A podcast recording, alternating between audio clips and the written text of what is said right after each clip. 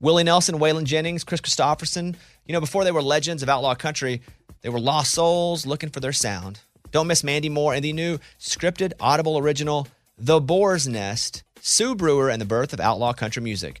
Discover the true untold story of the extraordinary woman behind the rise of outlaw country music and its biggest stars. Hear how one woman's vision and her tiny living room, far from Nashville's Music Row, became the epicenter of a musical movement. Mandy Moore as Sue Brewer in The Boar's Nest. Listen now at audible.com slash The Boar's Nest. This is the year to stop overpaying for your family plan. So choose a straight talk wireless family plan. Unlimited data, talk, and text on a reliable 5G network. And you can get a new line starting at $25 per line per month for four lines, plus taxes and fees and no contracts. That's good decision making. Available at Walmart and on straighttalk.com. Family plan discount with four lines, all on the Silver Unlimited plan. Not combinable with auto pay discount. In times of traffic, your data may be temporarily slower than other traffic. Video streams at up to 480p. Hey, it's Bobby Bones. Hey, I just want to say thanks to everybody who has stepped up for the St. Jude kids. St. Jude's doing incredible work fighting childhood cancer. And because of donations like the ones that you give, families never receive a bill ever from St. Jude for treatment, travel, housing, food, none of that. Help St. Jude stop childhood cancer. Become a partner in hope. Get this awesome new This Shirt Saves Lives shirt. It's going to look great on you. So join all the doctors, researchers, and me in this fight. All right, text the word Bobby. It's only six numbers to 785 833. Again, text the word Bobby to just these six numbers 785 833. Hey guys, Bobby here. Thank you for subscribing to the Bobbycast. You know, because Dan and Shay put out their new album, I wanted to play an interview with each of these guys. I mean, even this was done way back in the day, but it's kind of each of their origin stories and the origin story with Dan and Shay as a group. Up first is Dan. You know, Dan is uh, the producer of the band, big songwriter, big reason. You know, he's, he's kind of making the band happen in a lot of ways. And so we talk about his pop punk days, how they would get by being extremely broke, how they decided on a name, and a whole lot more. Here you go. This is from three years ago. This is very behind the scenes, old school origin story of Dan and Shay, episode 98 of the Bobbycast with Dan Smyers of Dan and Shay. All right, welcome to episode 98 of the Bobbycast with Dan Smyers of Dan and Shay. Do you feel like, I, I guess a question I've always wondered is, do you feel like you've lost some of your identity because you're always known as one of the two people? I, I do lose my last name a little bit. It's Dan of Dan and Shay. You know what I mean? Because I never say, is that even how you, I've never even talked to you as Dan Smyers. Is that even how you say it This officially? is the first time. I like it. It's nice. It is how I say it officially. You nailed it. Usually it's like S- Smears or Dan S. Myers or Dance Myers. I've had people be like, "Oh, Dance Myers, D A N C E Myers." Cool. Because you were Dan when you moved down here. You weren't Dan and Shay. I was, I was, I was like the really poor guy who couldn't afford to pay his rent. Dan. It was, it was rough times for a while. That's got to be frustrating to be one and awesome. Because there are times too where you can lean on someone and it goes back and forth. But to be, because you're you're a real life human. Like when you prick you, you bleed. I exist. I'm here. I'm rocking. I was late. I was a few minutes late Oh, because here? traffic. Traffic. Traffic gets me. Yeah, It's- but it's ice. It's traffic. It's you just can't win. it's Tennessee where we're not used to this. I'm also not good at preparing either, so I'll you know see it says like traffic is light. Eleven minutes is your time, and I'll leave eleven minutes before I have to leave. Oh, that would drive me crazy. If it says 11 minutes, I'll leave 21 minutes. really? Yeah, and prepare. it. That's why you're more successful than I am. that's not true. My hill though to get up here is just treacherous and steep. I was wondering, was it bad the last few days? It's terrible. I couldn't. I, luckily, I have a Jeep, and I put the Jeep in four wheel drive. I've never driven anything four wheel drive in my life. Yeah. So I bought the Jeep because I have this humongous hill that I live on, and I knew one day it would ice. Yep. And- so I bought the Jeep all for the big build up this last weekend, Dude. And it worked. And I tried to get up in a two wheel drive first, and I thought.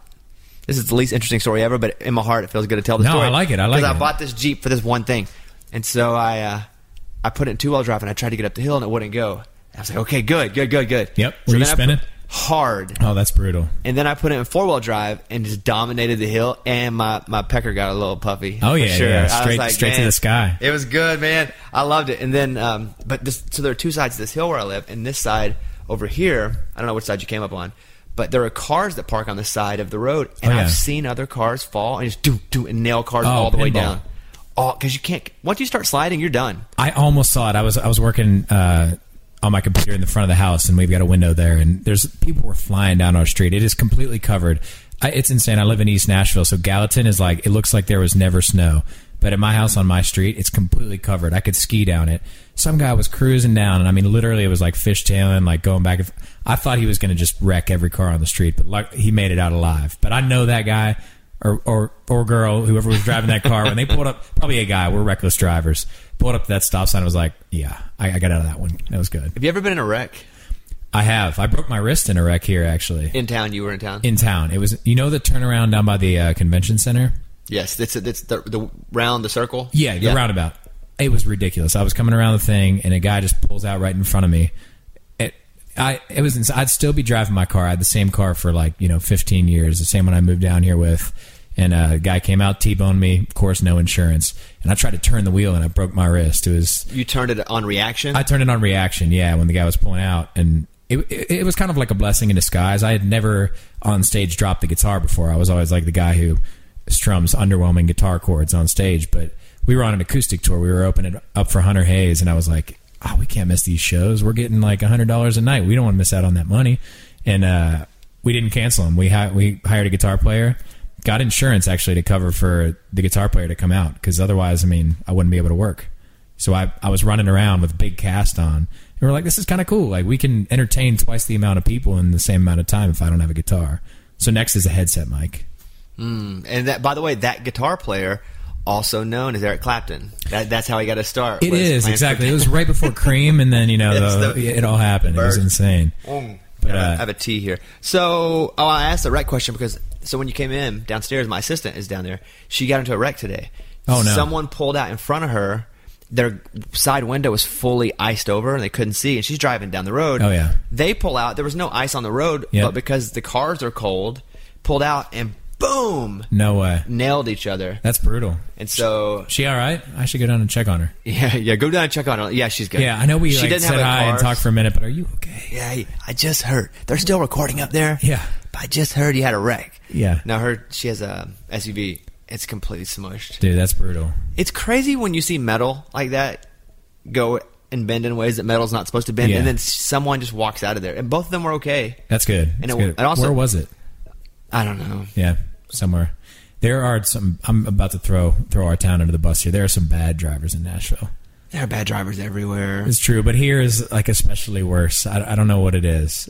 I think it's a combination of the the southern pace and then a lot of transplants The like Southern Pace. like crazy people like me who come in from Pennsylvania and are like, get out of the way, get out of the way. Let's like let's pass this guy or let's turn before the light you know changes. And uh, That's funny, the Southern pace. Maybe that's, That's a just song the title. pace that I live my driving life because I've only ever I went to Arkansas to Austin, which isn't really the South, but it's still in the southern part of the United Right. States. It's to, true. to Nashville. Maybe I only know the Southern pace because I've only lived in the South. I I, do, I am a slow driver though. I, I'm I've knock on wood. I'm going to get a ticket on the way home. I've never gotten a ticket in my entire life. I've gotten You've never got a ticket? my my parents or somebody must be friends with the the police or something because I've gotten pulled over like I don't know f- five or six times. Sir, we're gonna let you off with a warning. I'm always like super polite to them whenever they pull me over, but somebody out there listening is a, a police officer and they're like, we're gonna get this guy his first ticket today. They're gonna be looking for me. Yeah, I feel like calling one in on you on the way out. Like, hey, call me in. Uh, I had a little to drink at the house. I maybe maybe you want to check This check guy, him out. passion fruit Lacroix. He's just Is like, that, that's what he's raging. drinking. I was like, hey, you want a water? You'll definitely want a water. We're gonna go talk for now. He's like, I got a Lacroix. BYOW, dude. good. BYOW. So I'm, I'm I guess I'm interested in a lot of the stuff that was you before Dan and Shay, and I want to get to a lot of this, especially now. And people will listen to this for years because with podcasts you kind of look through and pick things you like. Totally. Um, and I think people will like to see your name and listen to this. So I want to get to. Are we gonna list it as Dan of Dan and Shay or Dan Smyers? Dan of Dan and Cool. Shay. It'll get more hits. I'll listen however you want. We can listen as Mr. Smyers, and that's it. Dang, that's yeah. I like that. That would Mr. Smyers of cameo from my dad. of Pennsylvania. uh, Yes. So, but when you moved to town, obviously, and, and people may not know the story, and you've told it on the air before, but I'll have you retell it again just briefly. But you met Shay while here, I did. but you moved here to do what? I moved here to be a songwriter and producer. I moved here from Pennsylvania, and uh, you know, I grew up listening to all kinds of music. I love country music, and I couldn't afford LA or New York, even if I wanted to move there. So I was like, Nashville. When I moved here was 2010. It was still affordable. Now it's getting a little out of hand. But uh, for anybody from LA or New York listening, they're like, Nashville is It's so cheap to live there. What That's are you what talking- everybody says. Because that's so cheap. Yeah. and everybody's so nice. Yeah. But you moved here in 2010 to be a producer and a writer, huh? Yeah, I moved here with my buddy. We were kind of we had actually like never really hung out in person. This is kind of like this blind dating. Let's move to Nashville together thing. He's like still one of my best friends. Was in my wedding. Uh, has a couple cuts that are going to be on our upcoming album, and uh, he's he's killing it now. But it, it wasn't like that for a while. Who, who is it? His name's Andy Albert. He would be an interesting guy to talk to as well. Like he's crushing it as a songwriter. He's written a few hits. Uh, he wrote "She's Got Away with Words" for Blake Shelton, which was one of my favorite songs Blake's put out. Um, I think it ruffled a few feathers when he put that song It did, out. and not to sidetrack, but that was the only one of Blake's songs to not go number one. It was He- the first one of like th- after 13 in a row because some people were irritated at the song. But yeah, he was bummed. There were a few lyrics in there that were edgy, but it's cool. I mean, Blake Shelton's that guy. He can put out edgy lyrics like that. And I was so happy for him. We had been like really struggling, so we moved here. Uh, we we had a mutual friend who his name is Rohan Coley. He's now he's actually uh, his his wife's in labor like right now. He's Oh, having his yeah? kid, first kid, yeah. And we're sitting like trying to pick what songs we're going to record next week. Yeah, he's he's crazy, but uh, he put us together. He was like, "You guys are both trying to do the same thing." You, and should- this dude in Pennsylvania. Are you and this dude? Where was, where he did was live? from Georgia. Yeah, he's from outside of Well, Atlanta. you guys didn't move together. You just got here at the same time. Yeah, I'll exactly. meet you in Nashville. Got it. Exactly. So we, we connected on, you know, AIM was still a thing, you know. We had our screen names. I don't know what mine was like Brandon Boyd 2309 because I like Oh, Incu- Incubus. Yeah. Yeah. yeah, yeah, huge fan. And uh, he's over here laughing, making fun of me. But, uh, you know, we we kind of connected on the internet. We were like, let's send a f- some demos back and forth. And we were like, this could work. And we moved to Nashville, found this house on Craigslist. I mean, literally, this place was a disaster. There was no heat no AC. If there was, we couldn't afford to pay for it, so we didn't even turn it on. In the summer, it'd be like people. Are, everybody's like, "You're a liar. You're exaggerating." But anybody who'd been to that house was like, "No, this is, this is it was a pretty bad place. It's 90 degrees in the summer and 46 in the winter." So we were struggling to get by, and we were just doing anything we could. Like we would go. I- I've got a few funny stories, but we would go and uh, do like taste testings and like research groups. Do you know what those things are? Yeah. Like where here's twenty dollars. You try on like ten Hanes t-shirts and get up in front of a crowd and tell your thoughts. So we would do that, or luckily, like Well, some you of were them- doing that. Oh, yeah. Uh, That's how you guys were making money. Hon- honestly, I'm still on those email lists, and I'm like, if there, if it's like thirty dollars to go try some pizza, I'm like, yeah, I'm gonna go do that. how would you get on the list? So you would go to the place. It was called Nashville uh, 2020 Research, and it was like uh, by, off of Rosa Parks. So anybody out there like struggling to make some money, struggling to get by, that's where you go, and you get on these lists. You do one. I'm trying to think, we did one where we taste tested uh, hard cider, which was pretty cool. And they pay you because they want your feedback to either improve the product or improve how they're Correct. marketing the product. Yeah, exactly. So we would do pizzas. I mean, you know, we would know that it was Domino's pizza, but they would say, "Here's random pizza company so and so. Give your thoughts on this." And I would literally take boxes of pizza home. it was insane. Another Were ridiculous. you that broke? Oh, dude, I can go on for hours. This is this is crazy. So there's a Hampton Inn across from Vanderbilt. You know that Hampton Inn, like uh, I don't know what's there's like a Qdoba off of 21st over there. Regardless, there's a hotel and there's a back parking lot. I would go every single morning because I couldn't afford to eat anything. I would go in the back parking lot. I would intentionally wear sweatpants and like dress like I was actually staying at this hotel, wait for somebody to walk out of the back door to the parking lot, sneak in, like hang in the bathroom for a second, then walk in and eat continental breakfast every single morning. Wow. I had this whole plan in my head too. People were like, "Aren't you afraid you're going to get caught if like the maids or somebody you know is like, hey, we we saw you the last six days." I was going to be like, you know what? I'm in from out of town. I'm a guitar tech for Zach Brown Band, and our tour manager Had the backstory all Oh, ready to go. And I, our tour manager is not here yet. He told us, you know, when we arrive off the flight, just to go and grab a little breakfast, and he's going to come check us in. and, and luckily, it never happened. Everybody was so sweet. They're like, "Hey, good to see you again." You know, the extended stay at the Hampton Inn. And I would take like little boxes of Rice Krispie treats, you know, back to the house and survive all day off that. So it was. It was rough. We also made fake coupons. I'm rambling right now. It's it's ridiculous. I'm but- interested in this though. So you and him both moved to town. You, were you both broke? Oh yeah, it And was s- so. really you bad. but what are you doing to make money, or not even make money? What are you doing to to make uh, progress creatively? Uh, we, we both, you know, came here with probably like a couple hundred bucks in our pockets, like nothing crazy, but you know, to pay whatever rent we could for the first month. I mean, literally, our rent was like hundred or hundred fifty bucks. Nothing, nothing insane. And I was producing demos. I, you know, was doing Logic then. I hadn't even like I couldn't afford Pro Tools. I got a cracked version of Logic, which is you know an illegal download and I was just rocking on there. Didn't really know what I was doing, but you know, writers and stuff would come to town or artists, and I'd produce a demo for them. Literally like thirty dollars a song. And I, I was spending like you know the same amount of time I spend making our records now, like weeks at a time doing songs and walk away with thirty bucks. But hey, you do three or four of those, and you're paying your rent that month. So Did anyone back then? Did you work with anyone that has done anything as far as made a name for themselves in any capacity?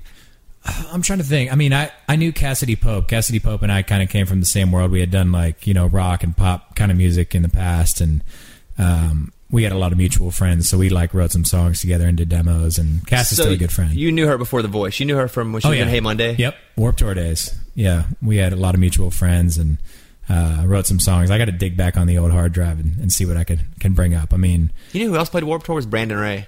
did he really? He, yeah, he has He's the, got gr- the energy for it. He has the greatest stories about going out and passing out flyers and just tr- and he would play at the 11 a.m. dude i i've got warp tour stories so i would go out But who Same were you thing. playing with then? i had a band in high school called transition and it was like a pop punk kind of i don't know just Were you crazy. the lead singer? i was i was and i would i had like long emo hair and did the whole thing I had no idea. This is Oh, dude, I'm gonna this is send you great some to me. pictures I- Did tonight. you know this, Mike? You knew his pop punk stuff. Have you? Heard, oh, I have some here.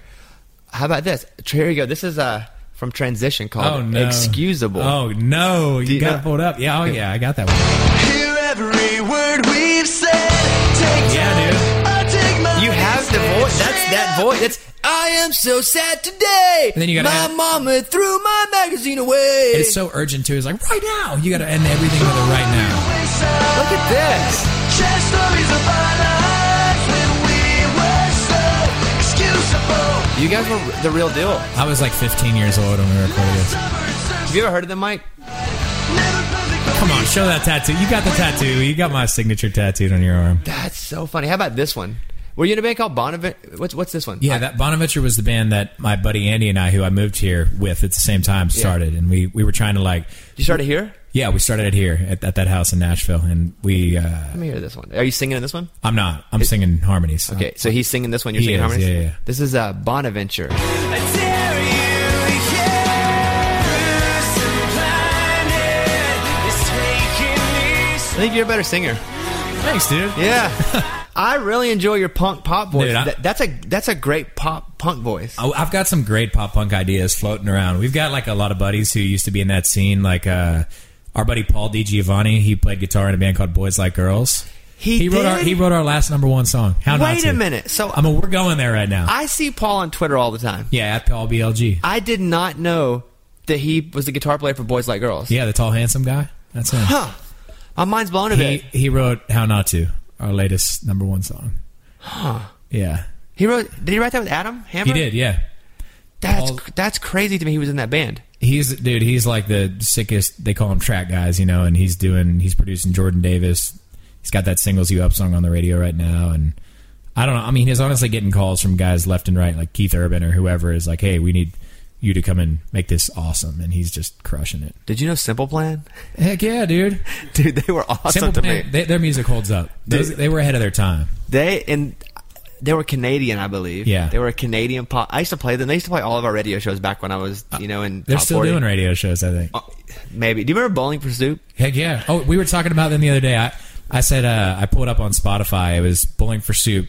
I was like, "This is the coolest idea!" And they recorded Stacy's mom, and the album cover for the single was because everyone because everyone thought we sang this song. We actually sang this song, so they did Stacy's mom. They did a That's version of funny. it. I remember Jared Well, the lead singer of Bowling for Soup, Yeah, because he was from near Dallas. Mm-hmm. So I knew him. But 1985 was their big song. You remember 1985? it was. Do you know who that song was written by? It was written by this guy Mitch Allen, who also came from uh, the pop punk world. He was in a band called SR Seventy One, and he's written like he wrote "Want to Want Me" for Jason Derulo. He wrote like a bunch of hits for Demi Lovato. It's crazy. Look at that. Yeah, here's 1985 from Bowling for Soup. This was a for a pop punk song. It became a pretty big pop song. Yeah. It cro- this was their biggest song. How about how about you? Hey, You sound good as a as a punk singer.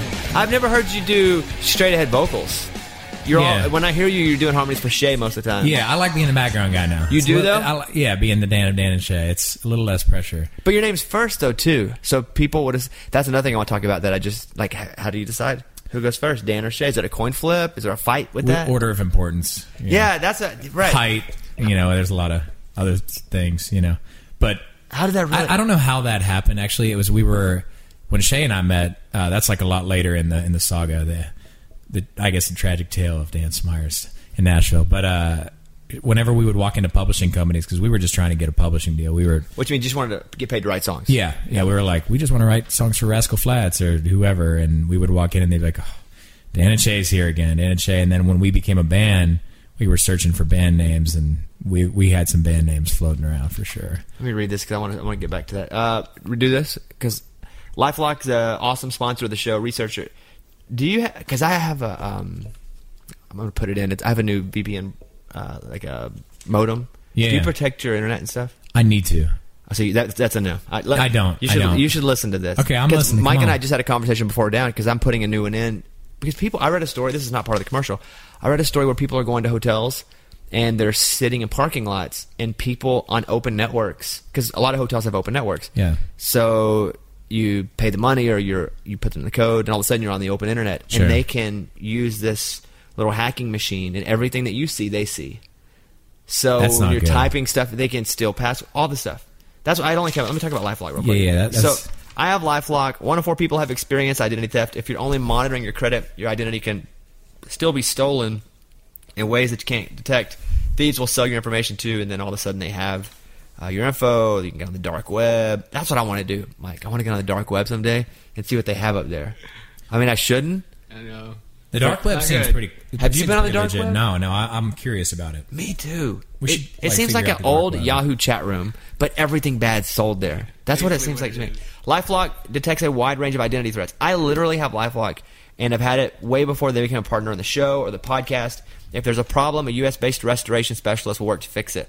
Nobody can identify all identity theft or monitor all transactions, but you can join now and get 10% off by using the promo code BONES, 1-800-LifeLock, or go to lifelock.com. The promo code's BONES, BONES to save 10%, and uh, I use it. I love it. It's, it's helped me. Once I had a guy, this is not the commercial, but somebody tried to open a bank account in my name. Really, Oh, I've had my identity attempted to be stolen at least 10 times. dude. We had a situation happen to us. This is back to good transition. Back to the uh, the house we were living in. Andy and I. We found this painting online. It was uh, I don't know, maybe like twenty dollars or something like that. A big. We were trying to make our decrepit old house look a little better. We found this painting, and this thing was massive. I mean, it was like six feet long, like eight feet high. It's a big old canvas painting, and we're like, you know what? We should like lie about this on Craigslist and put it up and be like, this is like a famous like painting. It's worth you know fifteen hundred bucks or something like that, and see if anybody bites. We put it up on Craigslist. I kid you not. Within like an hour, somebody hits back and is like, we want the painting. Like, can we email you? And we're like, oh my gosh, this is huge. This is massive. And they hit us back and they're like, but we want to pay you sixteen hundred. We want to pay you more than what we asked for. But it was like one of those situations where they try to scam you. You got to like send a check so they can cash it and do the whole thing. Or no, no, they they would. So send, they were trying to scam the scammer. they were trying to scam the scam. Oh, dude, I, I've been scammed for years. Still am Did, did you get any money out of it? so we they sent us a check and it was for like I don't know seventeen. It was it was more than what we asked for. It was a lot, like in the thousands. And uh, we took it to it. We didn't want to take it to our own bank because we were like, this could be like we should try to get the cash quick, even if we have to pay like a low commission. We took it to Advanced Financial, like one of those check cashing places on Nolansville Road, and you know it's like a glass window, and you slip it through like you're paying at a gas station. And uh, they look at the check, and they looked at us, and they're like, uh, "We're gonna have to call the police. This is a fraudulent check." And we're like, "No, no, no! Like seriously, we." We don't know what's happening. Like we just try to sell painting on Craigslist, and this guy like, and they're like, okay, well, you need to get out of here immediately because this is a fraud. I guess this person had done it before, and uh, we sprinted out of there. So you No, lost no, a no. twenty dollar painting. No, we got the painting. We never sent the painting. Oh, you never sent the painting. No, the the whole issue. I don't know how the this scam worked. We figured it out one time, but it was uh, yeah, it was. We didn't. We Well, that's didn't what you get that. deserved. You were trying to cheat, and That's true. That's the true. It was a end. good painting though. It, it looks pretty good. you still have it. He he still has it. Honestly, still has it. It's funny. So you and him move into this house. Moving to this house. You're both. What's he doing? You're out cutting demos for artists. What's, Yeah. what's he doing? kind of the same thing. You know, he, he was writing and just like scraping by on what he could. Were you And, uh, helping each other? Were you supportive of each other, Yeah, or were you yeah. just two guys living together? no, we were we were working together. We were writing songs together, and you know, putting we started putting the Bonaventure band together while we were down there. and we were like, you know, we had a little bit of stuff going on. We we had connections, I guess, from what we had done in the past and who we knew uh, before we moved to Nashville, and we like we saved up our money, or I don't know how we did it, or like borrowed my dad's airline points and. Uh, flew to New York one time and showcased for Mercury Records. This guy David Massey, You and him did. Yeah. As Bonaventure. as Bonaventure. Wow. So we were like, we didn't know whether we, we we were obviously writing country songs, but we were just telling people whatever they wanted to hear. So this pop label like was like, yeah, come in and play for the president. I mean, this guy signed like massive acts, and we go up there. I have a banjo, five string banjo, and he had an acoustic guitar. This was before like the resurgence of the banjo and pop music happened, like Mumford and Sons and Imagine Dragons put a mandolin in their pop track. This was like before that became cool. And I walk into this New York office, Mercury Records, and I, it's the two of us singing country songs. And they're like, so you guys want to sign to this pop label, huh? And we're, we're like, yeah, we, we'll do anything you want. They're like, have you ever thought about being a country act? And we're like, no, no, absolutely. We just were telling them what they wanted to hear, what we thought they wanted to hear, and they're like, cool, uh, yeah, we'll be in touch. And we went back to Nashville, and nothing ever came of it. So Did you guys break up the idea of Bonaventure after that didn't work? it it was kind of not immediately there. We were kind of just fizzling out, like focusing a little more on the writing thing. We, I mean, we'd been here for like four or five years before Shay and I met, and uh, What was the big? I wouldn't even say break, but what was the the pop for you where you go, okay, I can at least relax a bit on rent. so when I signed my publishing deal to Warner Chapel, I had sixty three dollars in my account, like cold sixty three. That I, I know that number for a fact, and I mean my rent that month was like one hundred fifty. So I was I hadn't figured it out yet what I was going to do, but it was pretty nice while we were like you know negotiating deals and with a record label and publishing company, we would we would there's this guy alex heddle he run he's at big machine publishing he still like gives me a hard time because he was like we wanted to sign you guys and you just like f- led us on and we went out to soulshine and spent like $1500 at the bar and like i'm like no we did we, we went out one time and got a pizza and a beer but we always give each other a hard time about it so it, whenever you're doing that if you're an artist out there and like you're, you're being courted by labels if they want to buy you a car if they want to buy you you just take it You know, it's funny how I knew you guys first was not as friends who were trying to be artists. i don't think we had a deal at that point You didn't have a No. deal. No, th- th- but that's not. I was like, I have these friends. Then we we're doing karaoke. Yeah. And I was like, Dan and Shay. or She was like, it's Dan and Shay. And I was like, okay. we, we had fine. demos on Yeah, SoundCloud. th- yeah. I was like, okay, cool. I- You, it, the artist thing wasn't a thing. It was just not as friends. Not as friends who like drank other people's beer and partied and yeah, it was it was crazy. I knew Nada way back. I met her. Uh, she was working. I think she was working for a pop station or doing. She was for the river. Yes, for the river. And boys like girls, who I I know, and I've go way back with those guys. They were still doing the band, and they came and played a show, a Christmas show. And I met Nada there. She was like doing promo for the station, and they did an acoustic radio show. And I was hanging with Paul and Martin from Boys Like Girls, and I met Nada, and we became friends. And she'd been to that terrible house. She knows all about it. That's funny. It- I just think back because all these memories are hitting now. Because that's right when I moved to town. Yep. Is it right about the time you guys went on with Warner Right. and right, became right. a thing? But again, you weren't Dan and Shay. You were Dan and Shay. These two dudes Just who were two her guys. friends. Still looking for a band name. yeah, that's W- crazy. We were honestly under SoundCloud. I don't know. I hope it's private because somebody's going to go out there and find it. We were on SoundCloud as Ragtop Red. That was our name. We were like big Tim McGraw fans, and we're like, "Whoa, he has Red Ragtop. What if we like flip it Ragtop Red?" There have That's been pretty much dumber names. well, there is one. We were in Austin, Texas. We did South by Southwest, and uh, we were down there. It was I don't remember exactly the timing of this. No, this was the first. We done South by Southwest twice. The second time, Justin Bieber came out on stage with us. It was a whole I remember that. I remember that the was the second whole time. thing. Yeah. that was crazy. The first time we did it, there's a picture of it. There was only we played a showcase, and like Shay's lawyer at the time, this guy Jim Zumwalt, the man, great guy. Uh, he was like, "Come down and do this showcase, and we can hang out." And we were like, "This is awesome," you know. We went down. There was literally three people in the crowd. My lawyer, Jonathan, he's the man. Jim Zumwalt and Paul D. Giovanni. The guy, Boys Like Girls, keeps coming up in this situation. I don't know why he was there. I think he was just, I think the band was on a break or something at that point, and he was just hanging out. He was literally standing in the crowd. And there's, we watched this the other night. We were uh, cutting together videos for Tequila, and my buddy Pete Tracy, who does like all our content, he found a video that somebody had taken, and it was showed us like rocking on stage. I'm wearing like a Boston Red Sox hat, and we're dancing around like we got something going on, and he zooms out literally no one in the crowd It was so embarrassing but uh What was your name? so we, we go to PF Chang's after we that little showcase, and Zami's like, "You guys are poised to be the next big stars, like whatever. We need to come up with a name." So he's got his little iPad. We're sitting at the round table in the corner, of PF Chang's in Austin, and he's like, "I got it." And we're sitting there like, "He might have it. This is awesome. Let's hear him out." He's like not showing us. He's like got a big surprise, and he's typing it out on this little iPad. And he flips it around, and his big pitch to us was that the name should be "Schools Out." Oh, you told me this. School's, School's out. Yeah, so like if we ever get big like Dirks Bentley or something and can do the you know little Yeah. secret show, The it's Hot like, Country Nights. with School's Dirk- out live at Third and Lindsley. You know, That's funny. Yeah. I remember that. Man, it's so funny because I think of you guys as part of my memory when I first got to town. I love Because that. you guys were being a thing right when I, whatever I was being and whatever I am, I started to be a thing right when you guys were being a thing at the same and time. people hated all of us, All of us. because we were ruining country music. And still are, by Yeah, the way. yeah. We're still running country music. It's Yeah. a very vocal minority. It's it's insane. It's, it's, I've never seen anything like it. I was talking to someone that I do business with the other day, and he's, we were talking about the people that listen to country music. Sure. And I said, you can't pay attention to the people that talk to you about it. Right. Because the people that are satisfied and love it, They're quiet. they quiet, they just love it and they Yeah. consume what they like of it. Sure. They don't complain about what they don't. They just go to what they like. Yep. The people that are the ones going, this sucks, that ain't country, they're out there. Yeah. But they're the loudest and they're a very select minority group. They're aggressive too, man. They're mean. Yeah, they're E- mean. Every once in a while, when I want to like get into it on Twitter, s- I shouldn't do this. I'll like search Dan plus Shay, not country.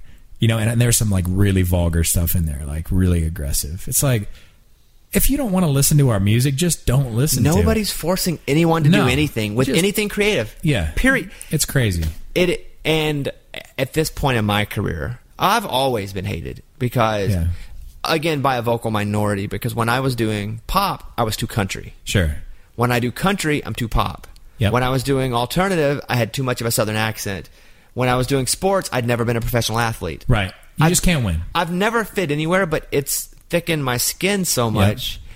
But it's also made me more like the people that actually consume. Totally. And that's been what was to me the hardest thing and the biggest obstacle was, oh, I'm never fitting. I actually fit exactly with the people that are consuming it. They just don't scream. Yeah, it's great. It, it's interesting you say that. Do you ever like? Are you impacted more by the haters than like? There'll be. I talk to Thomas Red about this all the time, and his dad always was like, "Thomas, he gets so bent out of shape about the people on Twitter." Thomas Rhett, and he he'll hit people back. I see it on his. He has so many followers on Instagram. He's got millions and millions of people saying, "Thomas, you're the greatest artist I've ever heard. I, I like have your lyrics tattooed on myself." And then one guy comes on there and is like, "Why are you wearing those jeans? You look like whatever, you know, and your music's not country." He'll reply to him and he'll hit him back and like, but you just scroll past. The, I love your song. I love your song. You guys are amazing. The show is amazing tonight. Then there's one hater out there. It's like nice haircuts, whatever, and it's like, oh, I'm gonna get that guy. I'm gonna get that guy. I, you know, I was talking to Kip Moore about this, and Kip Moore and I have the same management. Yep. And we were sitting in a in a room, and he was talking about how at times he can be upset by people not enjoying the show. He could say, "There, let's say ninety nine percent of the people I are just love Kip. rocking out." And Kip's intense, and you talk about somebody who Yeah. loves his art. Yep. That's Kip. And Kip's like, man.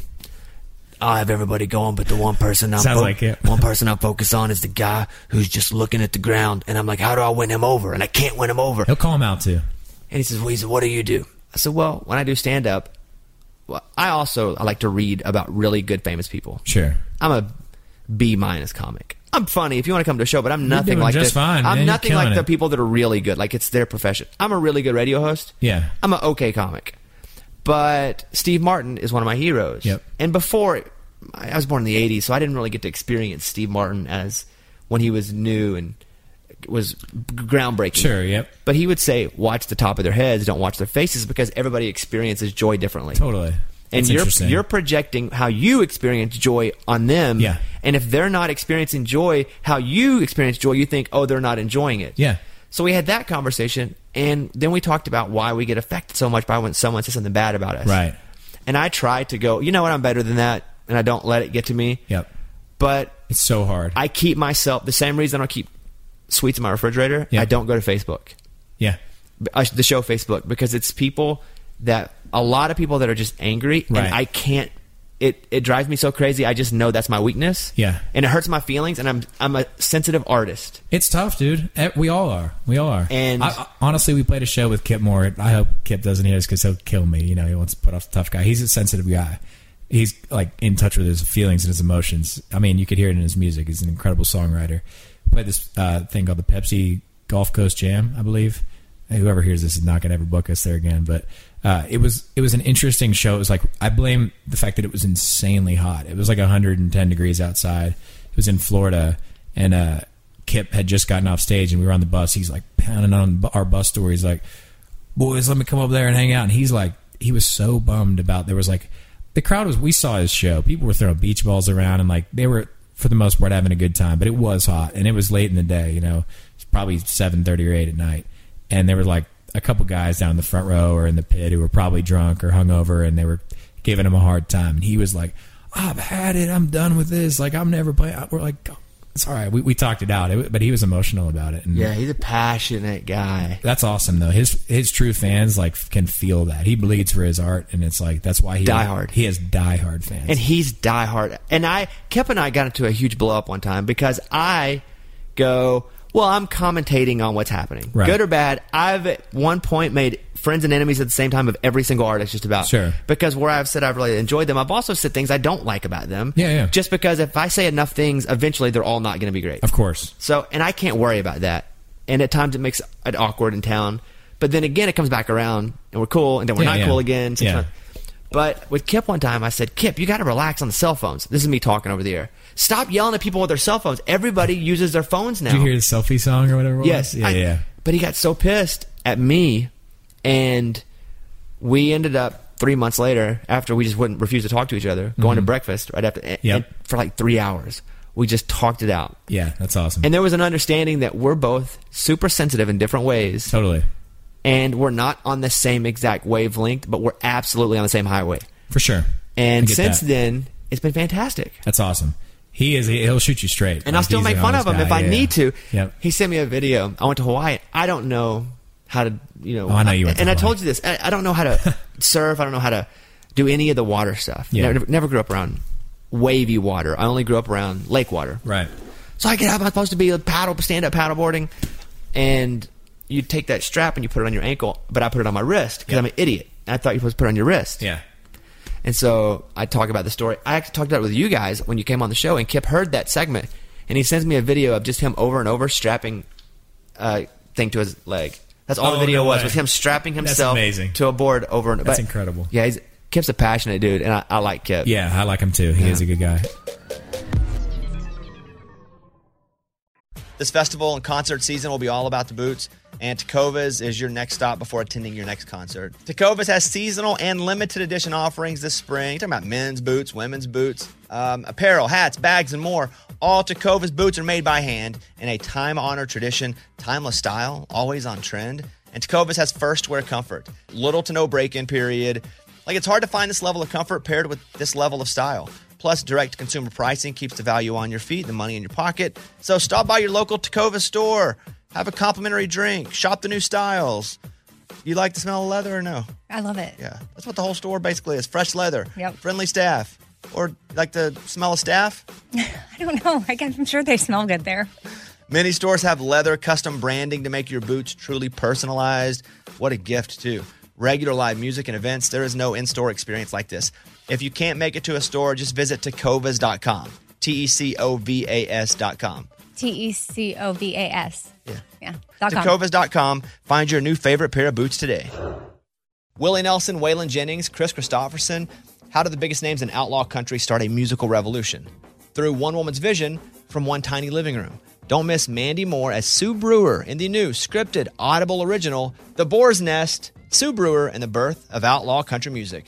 Discover the true untold story of the extraordinary woman behind the outlaw country music movement and its biggest stars. Brewer shaped the sound and soul of country music as we know it today, despite never picking up an instrument herself. Lovingly dubbed as the Boar's Nest, Stu's Place was an intimate staging ground where a new breed of singer songwriters, wounded souls, wayward upstarts, that's where they would spur each other and tap into something bigger and something realer. Starring Mandy Moore and featuring Eben Moss Backrack as Shel Silverstein and TJ Osborne as Johnny Cash, alongside a full ensemble cast. Audible invites you to enter the boar's nest and experience the rise of a musical revolution. One woman, one time, one place. The boar's nest, Sue Brewer, and the birth of outlaw country music. Listen now at audible.com slash the boar's nest.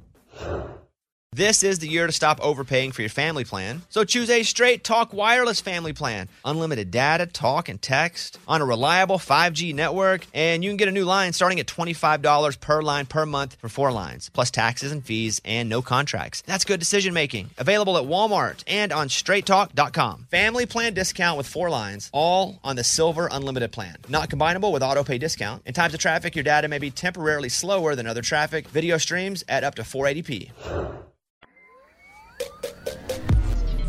Uh, okay, well, let's get back to this. This podcast has gotten so big, and we never expected it. It's amazing, dude. It's killing it. I, I guess, but look at this equipment. This is equipment that I just bought, and Mike put it together. This is not even a real studio. It And works. now we man. have two million subscribers. to That's, this thing. that's unreal. That's it's uh, awesome. it's absolutely insane. It's cool. Okay, so here we are. And by the way, I've tried to get you in for months, and either you could do it and I couldn't, or I could do it and you couldn't, and We're here. finally we got it. We're here. We're hanging. I like it. Thanks for having me, man. Um, Sorry, so, my story is so ridiculous. No, it's no, all over the place. I didn't know some of this, and a lot of times I know everything. dude. I, I'm gonna I'm gonna keep giving lessons to all the struggling artists out there who are trying to get by. So we had like uh, Microsoft Paint on our computers Yeah. or like some some iteration of it, and we would make we're scammers. We made like fake coupons, or we would find a coupon that was expired, and we would change the date, and then we would go to CC's Pizza. You know CC's, amazing, so good. Oh, CC's was like two ninety nine buffet. Oh, it's four ninety nine, which was out of our price range. So what we did is we made it like buy one get one free CCs because when you're in like the two fifty range, it's like it's okay. Not only did we do that, we would go. We it was, the CCs by our house would close at nine p.m.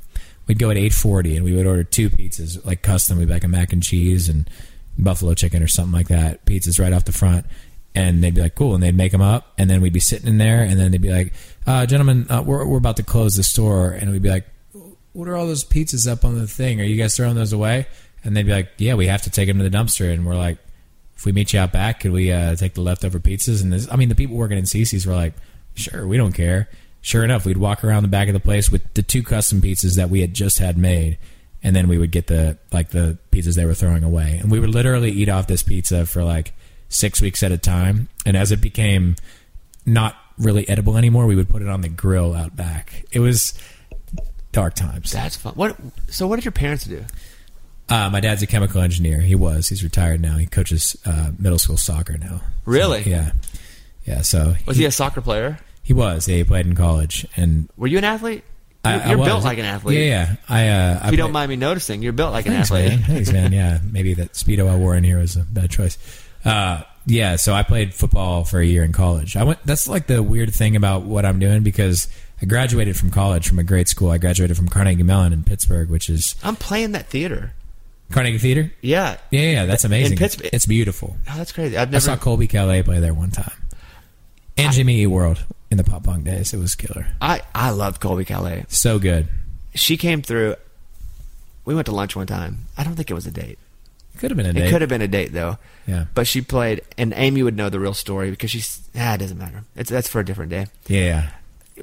I need to hear the story though. Yeah, If I you've need got I need to anything, make sure come it's on. right though before Okay, I say it. I okay. need to I need to get you know how it's been so long. You want to talk to the For people that were sure. also experiencing it with you to make sure it didn't turn into some fantasy in my head. Yeah, yeah. So all these stories are now that we're talking, all these like crazy stories I have when I moved here coming back. I got another good one on deck here in a few minutes. whenever you, oh, you play football in high school, what would you play? What position did you play?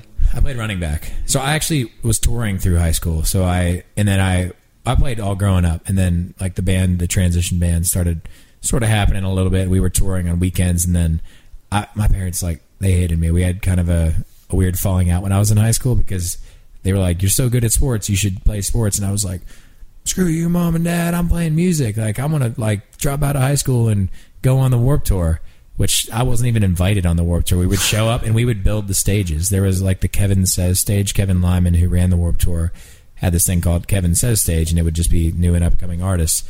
Get up at six in the morning every day. You know, be putting like truss and pipes and all that stuff together and build the stage. And like two of the acts would get to play. So there would be days we'd build the whole stage, break the stage down, and not even get to play. We were Wow, it's like an open mic here in Nashville. Where Yeah, you show up and but you- maybe you, get on, maybe you don't. But you had to drive the van from city to city, so but a lot of people did that, you know. And like, You're also young at the time. and I was like, this is awesome. Yes, that's how I felt when I was 17, 18, 19 doing Yeah. radio, going to school full time, taking 20 hours, broke as a joke. Yeah. It was I think the happiest time of my life. totally.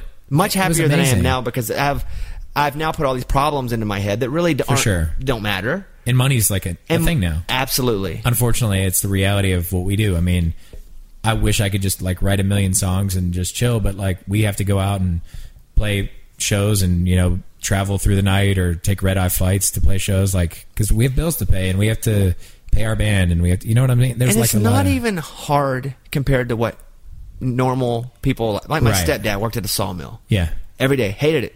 That was hard work. absolutely.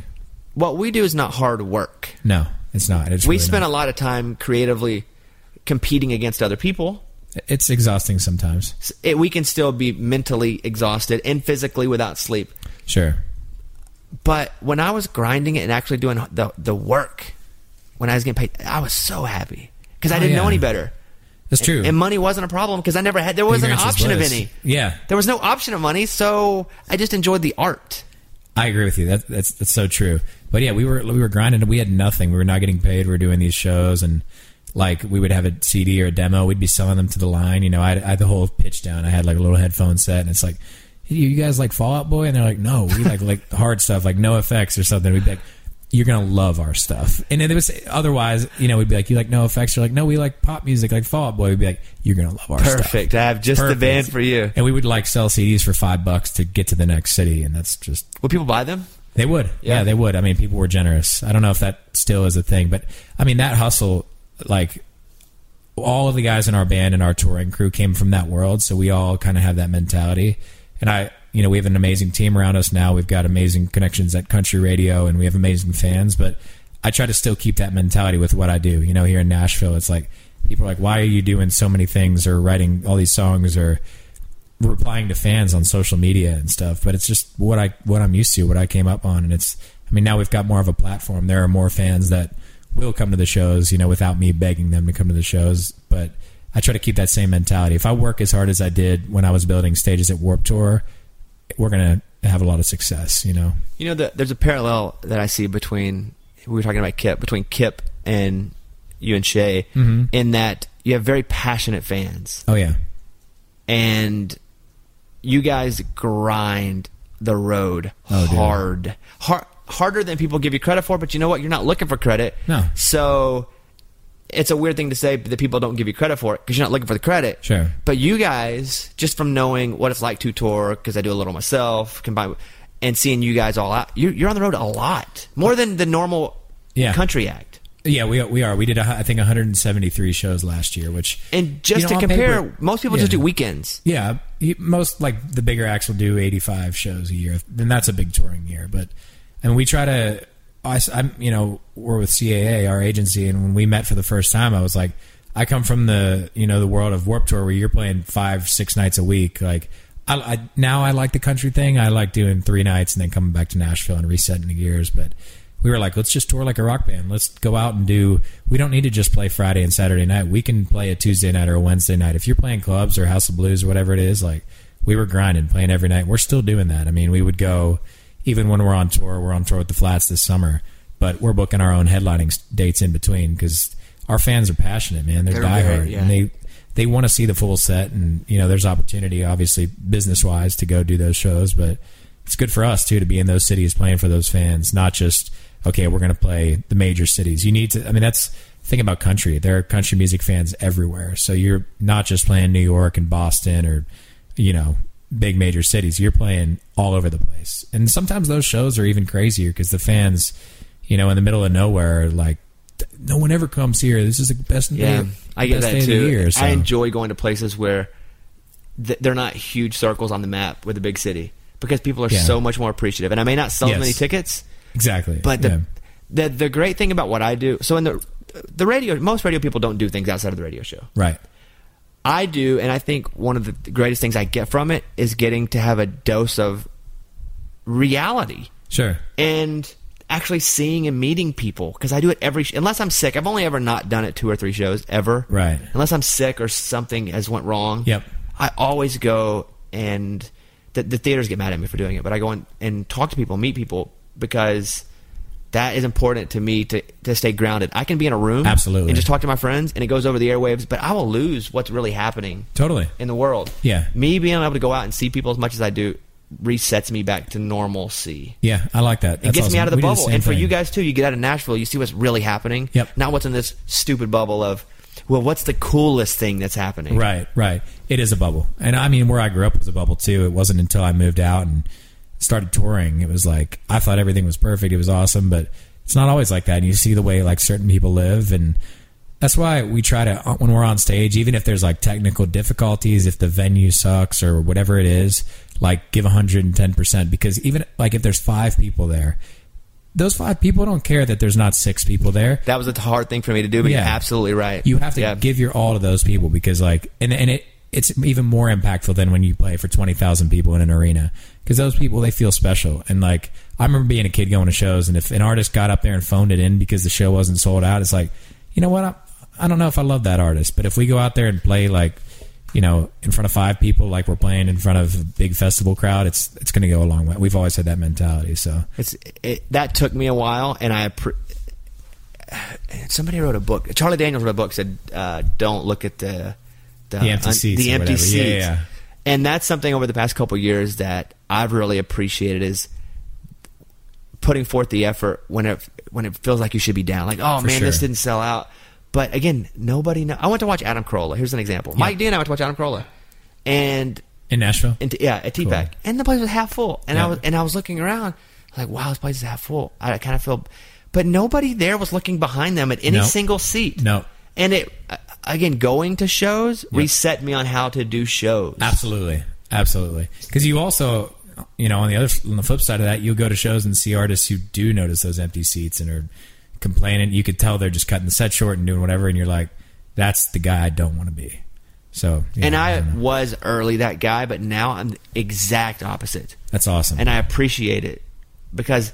And I went to a John Mayer show in Minneapolis, and I went through the meet and greet line. yep, not as later. Later, I went I hung out. I was cool later, but he was at- on the show at the I heard it. beginning. I was listening. I wanted to go through a meet and greet line to see what it's like to go through a meet and greet line because where I am now, I get a lot of things. Right. Because of my position, people say, "Hey, don't worry about it." And Totally. I've known John Mayer for a bit. We've probably had ten instances together. Yep. So I don't know him, know him, but professionally, Right. we know each other. Cross and paths. now we actually follow each other on social media and That's stuff. So awesome. maybe we'd recognize he'd jealous. recognize me. I'd recognize him. I'd be like, "What up?" So, but I went through the meet and greet line, and it was forty five minutes or so, and I sat and I just talked to people, and it just gave me a new respect for even people that come to the meet. and- It, Totally, man. It was just it was it's really good for me to do stuff like that. it blows my mind. We were just in Europe. We were in Europe in December, and it's like we came a long way. We're like really far from where Shay grew up in Arkansas, where I grew up in Pennsylvania, or where we live now in Nashville. We're an ocean away, and there are people who like canceled their plans, booked flights, whatever it is, to come see us play. That it, it kind of blows my mind. And Like, doesn't it make you it's- feel a little guilty? It does. To me, it I- does. I I, am like, feel like I why would cheated they the come system." see me? I wouldn't go see me. I wouldn't go see me Yeah. either. Exactly. And I'm so grateful to people that do, but I almost want to apologize before the show. Yep. And say, oh, you just spent maybe you know thirty bucks, Totally. thirty five bucks, and oh, I hope I do good. Yeah, yeah, exactly. I feel like we have we're so lucky. Our fans are probably all listening right now, but we've got fans. Our friend Kayla, she's like our biggest fan. She's so good to us, so loyal. We played the halftime show at the Steelers game the other day, and she, her, and her friend like took a flight or drove and came all the way to the game to see us play two and a half songs, like Die Hard. But last night, her and a bunch of other fans of ours started gifting like people not just buying our song on iTunes. They were like, the guys are in the top ten on all genres. We should see if we can get them to number one. Literally, we're just with their credit card and the thing gifting our song to like anybody who DM them on Twitter. Probably spending a hundred dollars like gifting the same song over and over on. That's amazing. And I felt I had a messenger. I was like, look, so nice of you. You can stop. Like I, I want to go to number one too, but like you're just like too kind, and I feel guilty. That's yeah. You feel like I, I do anyway. I feel like man, I'm just not worthy of this, I feel the same. and way. I hope I never don't feel that way. If that makes sense, for sure. because I don't ever want to take it for granted. Neither do I. That's a good thing about being in a duo. If we ever, if one of us ever is like starting to get a little bit taking it for granted, it's like you need to shape up. Like get you know, punch the other guy in the arm. So when you guys finally decided on Dan and Shay, The name. the name. Yeah, like yeah. we're really just gonna. It probably had to be like, well, we couldn't come up with a name, so we're just gonna be Dan and Shay. Yeah, yeah. What was that conversation, and who was the one that said, "Okay, we think it just should be Dan and Shay"? Was it Espo? I don't remember exactly how it happened, but we, our managers, we we work with Scooter Braun. Um, you know, Which, by the obviously- way, is funny because I was with Scooter the, what, two weeks ago. Yeah, yeah. And He Scooter texted goes, me. "Hold on," and FaceTimes you he's the king of FaceTiming. while I'm sitting with Always Scooter in Los FaceTime. Angeles. Yeah. I don't know where you guys were. You were dri- You were driving though. Oh, we were on the bus, I think, or doing, or was I at home? I don't know. Well, whatever. I remember it. Yeah, So Scooter's part of the. Hey, we're gonna name you guys Dan and Shay. yeah. He was part of that. He was like, "You guys are like recognizable by your names," because we had met with Scooter. We'd flown out. We've had like insane experiences at Scooter's place. Like, Scooter, by the way, is Justin Bieber, Kanye, Carly Kloss, uh, Usher. uh, all- manager, like Ah, yeah, monster, Ariana Grande, Right. everybody. And we would like go out and jam with Justin Bieber and Selena. We'd be playing guitar and singing and doing all this stuff and like crazy, like these nights that you see in you know a HBO series, like crazy stuff. And uh, he was always just like, everybody knows you guys as Dan and Shay. It's cool, like for the branding and. Instead of having some band name that you have to reinvent some new moniker, it's like why not just go by your names? Then people will know you guys and do whatever. And we're like, we don't have any other ideas. Sure, let's go with it.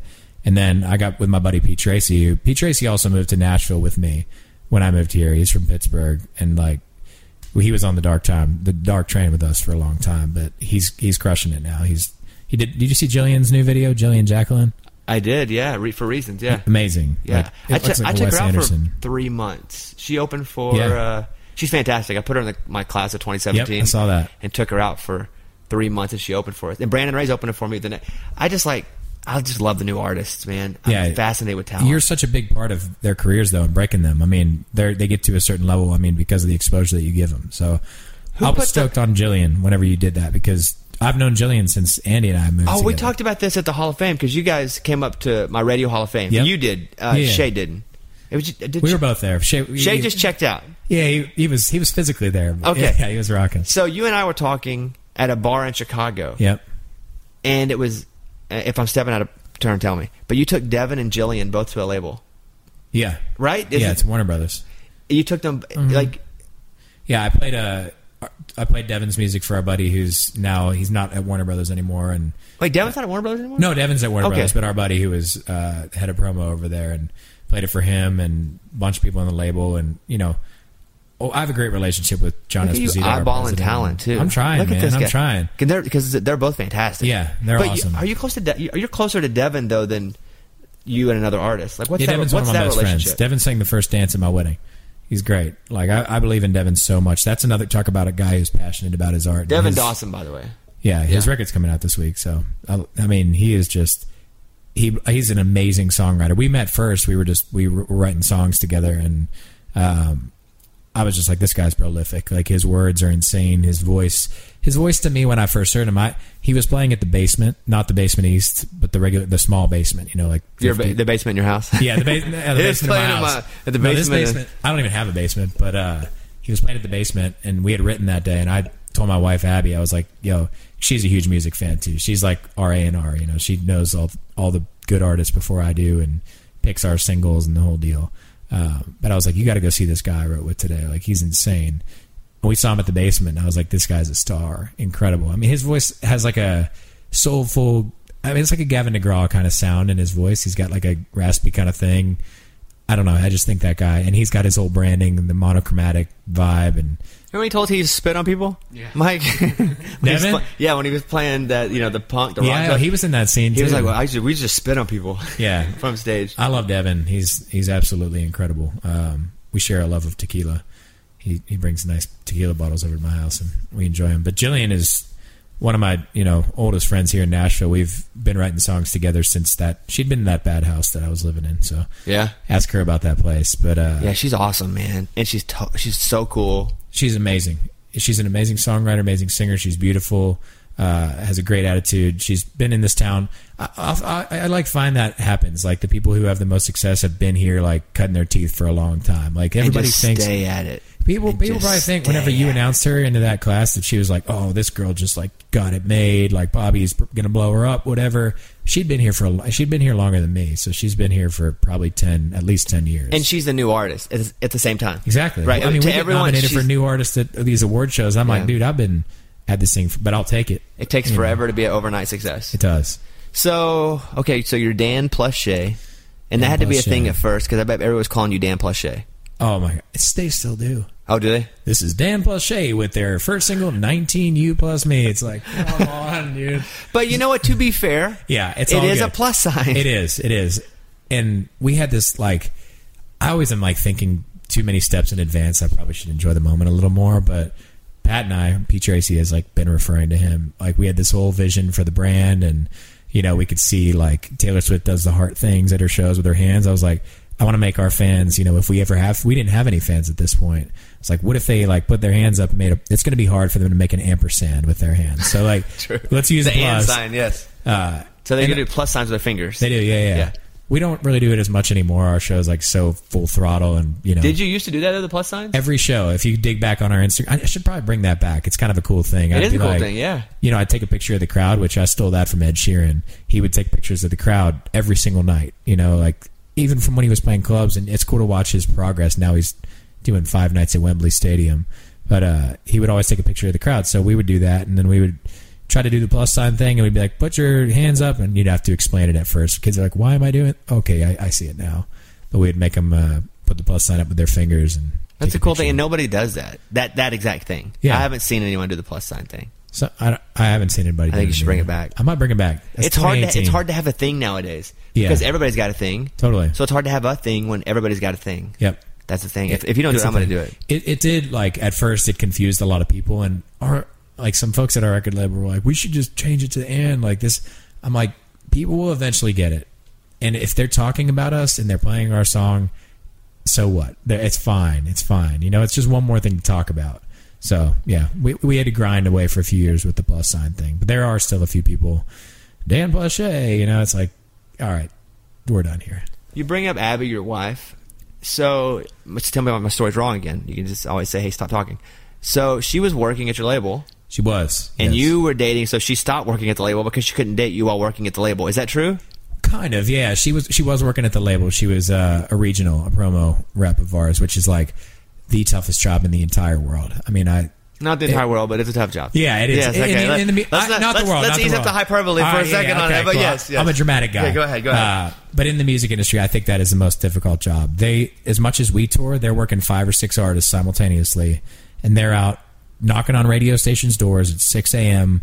saying, "Hey, our Dan and Shay record is looking a little weak. This, you know, right now, like we need to get some spins." And it's just, it's like a sales job. It's so tough. And then when a new artist like us comes out, they go on a radio tour, and that's like so grueling. We'd be doing four stations a day, and then you're going out to dinner, and you're hanging with program directors and it all pays off in the end. It's great. You need to make those relationships, and country radio is very, you know, close knit, and it's a family. Relationship driven, It's so good and relationship bad driven, in many for ways, sure. yeah. uh, we've had great luck. You know, we, people have been so kind to us, but it's Well, you guys are nice though. yeah, There's- there's they're- nothing super pretentious about you two when you show up in a room, and you have Yeah. Shay who's just like, "Da, da, da, da, da, da, da, da," you know, Totally. He's a good one to For sure. Shay is my Amy yep, because I am when I'm not working, I got nothing to say. same. I'm quiet. I prefer to be creative in my own head. Yep. write it on a computer. Write Same it, here.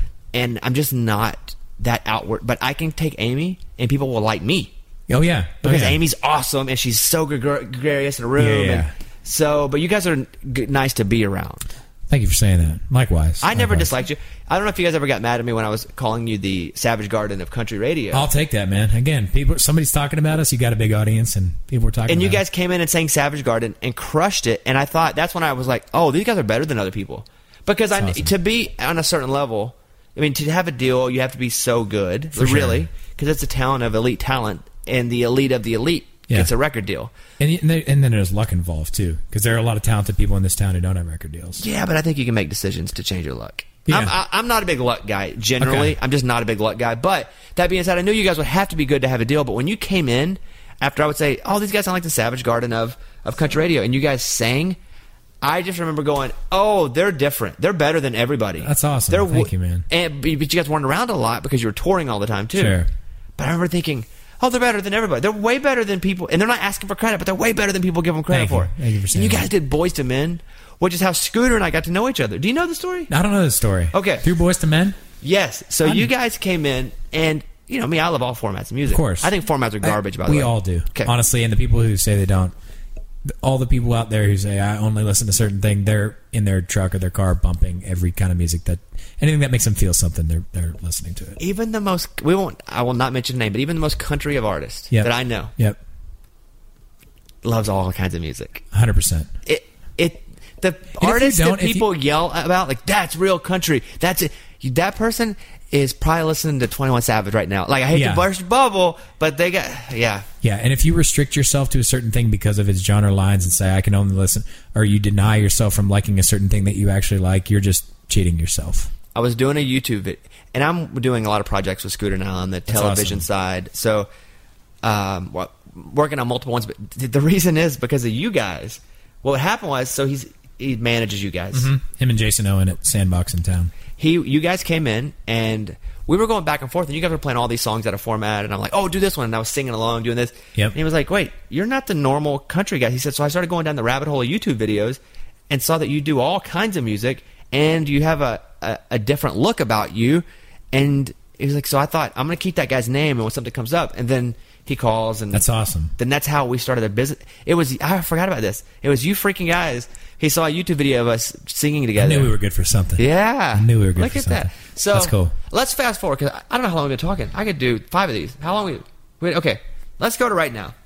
Oh, you and Shay, you're plus each other. You met, had a baby. I don't know what happened. Yeah, we we got all the comments. Dan Blaché, what does that equal? All that You do the happened. math. I want to tell you about what's happening right now. And again, people will hear this. Who knows when? But they just put out. Dan and Shay put out tequila. And wha- what's playing over here, Mike? Hold on. I turned it off. I got it. Pop punk. I got it.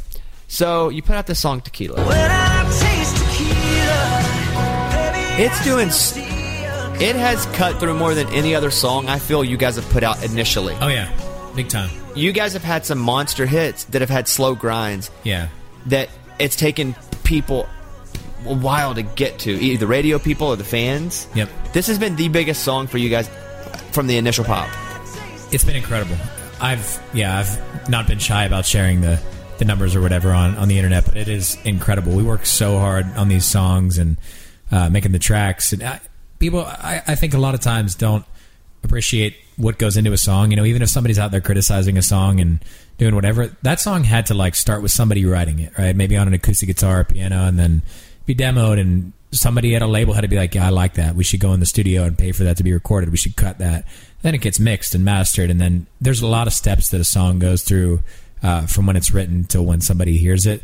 And to see this song doing so well, I start tracing those steps back. And it's like, I spent a lot of time working on that track, you know, producing the you know the drum loops or whatever and editing vocals we do it all at my house so it's like a lot of time went into that and i was so nervous before we put it out because it starts with a piano and a vocal which you know for the people out there who don't know is like a little bit risky at country radio or radio in general because it's like ballads are tougher to fit into a playlist because they slow down the pace of your radio station but we're just are in this place now where uh, you know luckily ballads have worked for dan and shay we've had success on from the ground up was our biggest song previously and that's look at that There look it at is. that you're a pro And this one had probably the second biggest from the from the beginning where I Yeah. felt it. This was a big one. From it the was big beginning. for us yeah Yeah. and uh, we've been it's, it's funny because that this song is our biggest hit changed our lives changed our career we've been on a whole nother level since this song came out but uh, since tequila came out that's the stat comparison so i'll get emails from espo or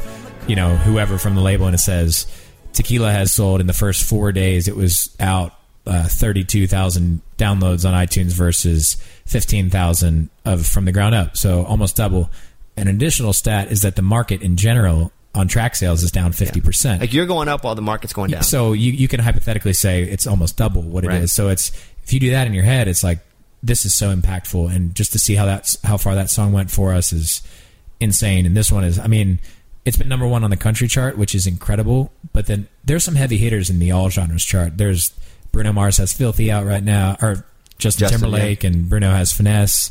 Uh, Imagine Dragons Thunder, all these songs are in the top 10 on the radio at Pop, which is an insanely big audience. And Tequila, for some reason, is like the little engine that could and is just camped out in the top five or top 10, you know, the last couple weeks. And is, I don't know, it's, it's surreal to me to see that happen because it's still so early in the radio, you know, country radio climb. It's, it's a long climb for a new artist. But It is, and this song could cross over a bit. I don't know. You probably have thought about that, never said it out loud, but this song could cross over a bit. Yeah, I think uh, on this round we you know we did face a lot of the haters. I think that was kind of our evolution when we first put out our you know the Where It All Began album. We we didn't know what we were doing on that album. That was just demos that we were doing in my living room or whatever on Logic, uh, and we were just kind of like two guys figuring it out. In the second record, we kind of were reactive a little bit of those people on Twitter or at festivals saying like, "You guys are ruining country music with that Myrtle Beach song, the 19 You and Me song." You know that you guys are. So we were like, we should do a little bit more of a country thing, and yeah, this was the one that ruined country music, I guess. But Oh yeah, totally ruined the Ruined format. it. Yeah, But except this- everybody you hear sang the- it every time it came on the radio. you hear this now, and this is like down the middle of country. But at the time, it was very left to center. Um, but all the artists that break through, Sam Hunt, whenever his stuff came out, was like so pushing boundaries, or even Kelsey, or anybody who was doing their thing. But now you listen back to that and you're like, that sounds like a normal country song, more traditional than some stuff on the radio. And what you just talked about has been done a thousand times by just my conversation with Garth about this specifically, and I Well, talked. Garth is the pioneer of that. he said they want to run him out of town because Yeah. what he was doing was so different than everybody else Yep. that he was ruining country music. Oh, yeah. And not to compare Kelsey or you or Sam to Garth because everybody's in their own space, but it's just the same story, even from the biggest people. Yeah. Where you think, oh, that's what country is. Like he always was. No, Gar- I sat with Garth and he said, they told me that this is not country music. Yeah. I should stop making it. for sure. It- I mean, on this record, we were just we were just like, you know what? We love what we love. We take all our influences. Obviously, we moved here because we want to write country songs. We love country music, but we were just like, we should just record what we know how to record and record great songs, no matter who writes them. We figured that out on our last record. We you know we came here as songwriters, but to have a successful artist career, you need to always record the best song, whether you write it or you don't. Adam Hambrick wrote "How Not to." We heard that demo come in. That's a funny story too. But that song came in and we didn't write it, and we were like, you know what, this is This is what you heard right here. This is Adam. no, this isn't even the version I heard. Oh, this is. Oh, this He is. re-recorded it. I think this sounds amazing. Here's the demo. You got it. Look at that. Here's the work tape. I never heard this. Still sounds like a hit though. You know, So With we Paul. took Adam out with us, and he played with Raging Idiots for Yeah. four months. That's and so amazing. he would play this song, and every every night I played, I had a little bit of you guys in my heart. I love it. I Yeah. love it. Um, But the thing is, you talk about artists writing for you. You also write for other artists. yeah, we've had a little bit of luck with that. We're we're still always. It's a little bit difficult now that we're doing our own projects because you write. You know, I, I think I wrote like 94 songs last year or something insane. Uh, but you always want to like keep the best songs for yourself. You know, our artist career is obviously the most important thing. then when somebody hears something like that tequila song, uh, I wrote it with Nicole Gallion, who I think you've talked to her. and yeah. We're, we she's- talked we talked today, as a matter of fact. Yeah, friends. with She's Nicole. brilliant. Yeah. She's like one step ahead of everybody else. Uh, she wrote, right now. She's got female from Keith Urban out there. She's and boy for Lee Bryce, and which Boy, are yeah. like some of the best, most well written songs on country radio. Uh, and my friend Jordan Reynolds. And uh, what was I talking about writing that song? Oh yeah, we we wrote that song, and it was one of the ones from the ground up was the same thing where th- we sat on the demo for a little while, we sat on it for like a year before we recorded it, and it had circulated to other artists, you know, publishers and even tequi- tequila circulated. tequila yeah and it circulated and i would get texts from artists and be like dude if you guys aren't cutting that song i'm cutting that like i'm gonna put it on my record and then you're like "Ah, sh- should i give that song away because you never know what's gonna end up making that song may never have made our record you know we may have beat it or written something else like i should have gave that away but uh you know it it it always finds the right home somehow i don't know it's, it's Or fate. the home that it has is just what you know. it's true because there could have been Yeah, that's true. songs that did. Listen, I'm just not. A, I'm just not a, des- a destiny guy. yeah I, I I'm. you, But- choo- you make your own I do enjoy tequila, the song. I've never actually tasted tequila, the drink, but I do enjoy tequila, thank you the song. thank you yeah. man i appreciate it I solo the vocals. I put them on the internet. This is them. My wife sings background vocals on this. I saw you post that. I didn't Yeah. know that, but yeah, like the She killed it. It's the first time ever on the track. I was, we just do all this at that my right house. Yeah, right there. And that little Justin Bieber thing in the back. I should have pulled up my. I saw Zach Crowell was on here like soloing out tracks. We'll do that next time.